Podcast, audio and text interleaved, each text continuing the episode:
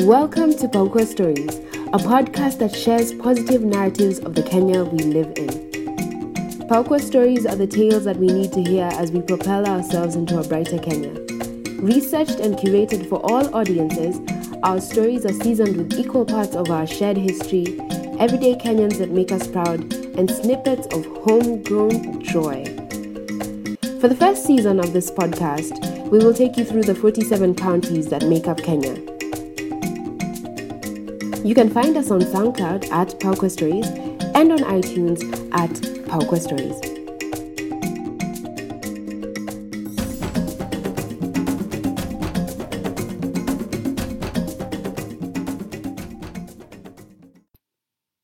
Her name was Monam Kisi, and she was the founder of Venashara Taifa, or the 12 Swahili tribes, that populated the area we now know as Mombasa.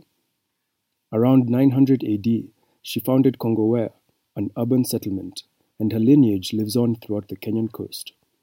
Sheikh Mvita Mkisi's dynasty built the first permanent stone mosque on the island in the 14th century. He and his predecessor, Monam Kisi, are revered as the founders of Mombasa, the city, its people, their culture, and its history. Mombasa has been a point of attraction for centuries, but for different reasons than it is today.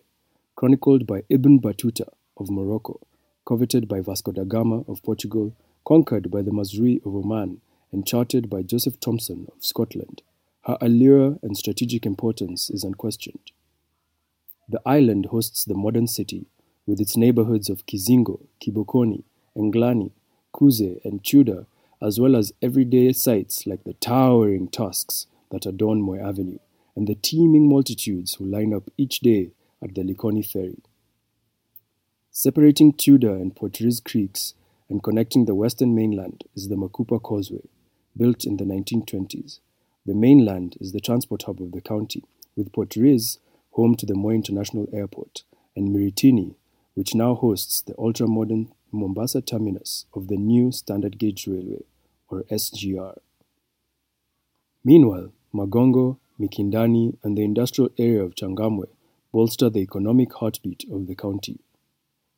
To head north and off the island, one must use the new Nyali Bridge, built in 1976, while to connect to the southern mainland, one uses the Likoni Ferry, crossing Kenya's coastal jewel, the Kilindini Harbour.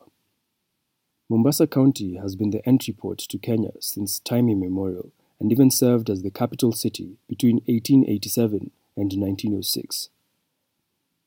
Mombasa packs a powerful punch, at once being the smallest county in the country at only 212.5 square kilometers, and one of the most vibrant and culturally rich.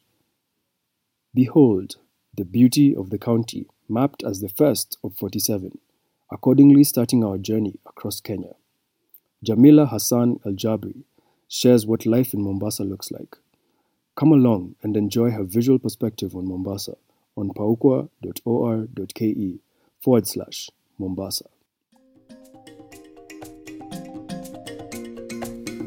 The Paukwa Story on Mombasa is brought to us by Mbora Mude, a budding writer, digital media enthusiast, and DJ.